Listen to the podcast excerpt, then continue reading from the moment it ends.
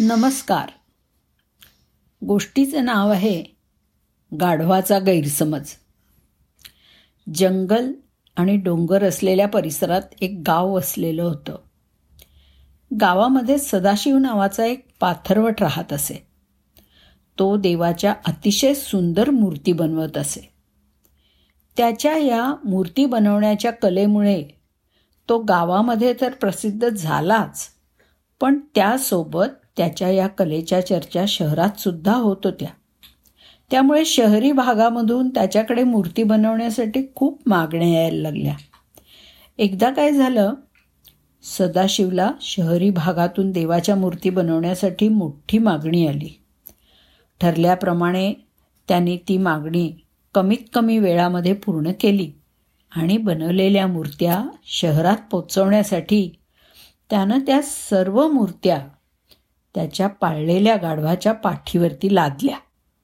आणि तो शहराच्या दिशेने निघाला.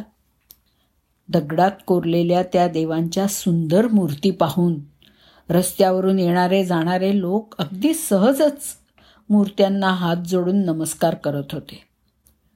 लोक मूर्तीला नमस्कार करत होते. पण त्या गाढवाला असं वाटलं की हे सगळे लोक त्यालाच नमस्कार करतायत. तो या कल्पनेमध्ये अगदी रममाण झाला की सर्वजण त्यालाच नमस्कार करतायत. आणि मग गाढवाला स्वतःबद्दल खूपच गर्व वाटायला लागला. त्यामुळे त्यांनी स्वतःला कोणतरी मोठा समजून गाढव म्हणून पुढे चालणं थांबवलं. अचानक गाढव रस्त्यात थांबलं. एक पण पाऊल पुढे टाकायला तयार होईना. गाढव अचानक का थांबलंय? हे सदाशिवच्या लक्षात येण्यासाठी बराच वेळ लागला.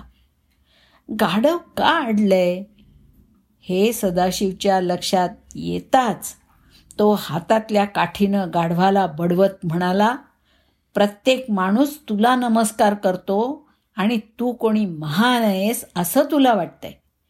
पण मूर्खा ते लोक तुला नमस्कार करत नाही आहेत तर तुझ्यावर लादलेल्या देवांच्या सुंदर मूर्त्यांना नमस्कार करतायत आता चल नाही तर आणखी मार खाशील. असं म्हणत त्यानं गाढवाला दोन फटके मारले आणि मग गाढव मुकाट्यानं चालायला लागलं. खोटा अहंकार बाळगला तर पाहिलं ना कशी वेळ येते.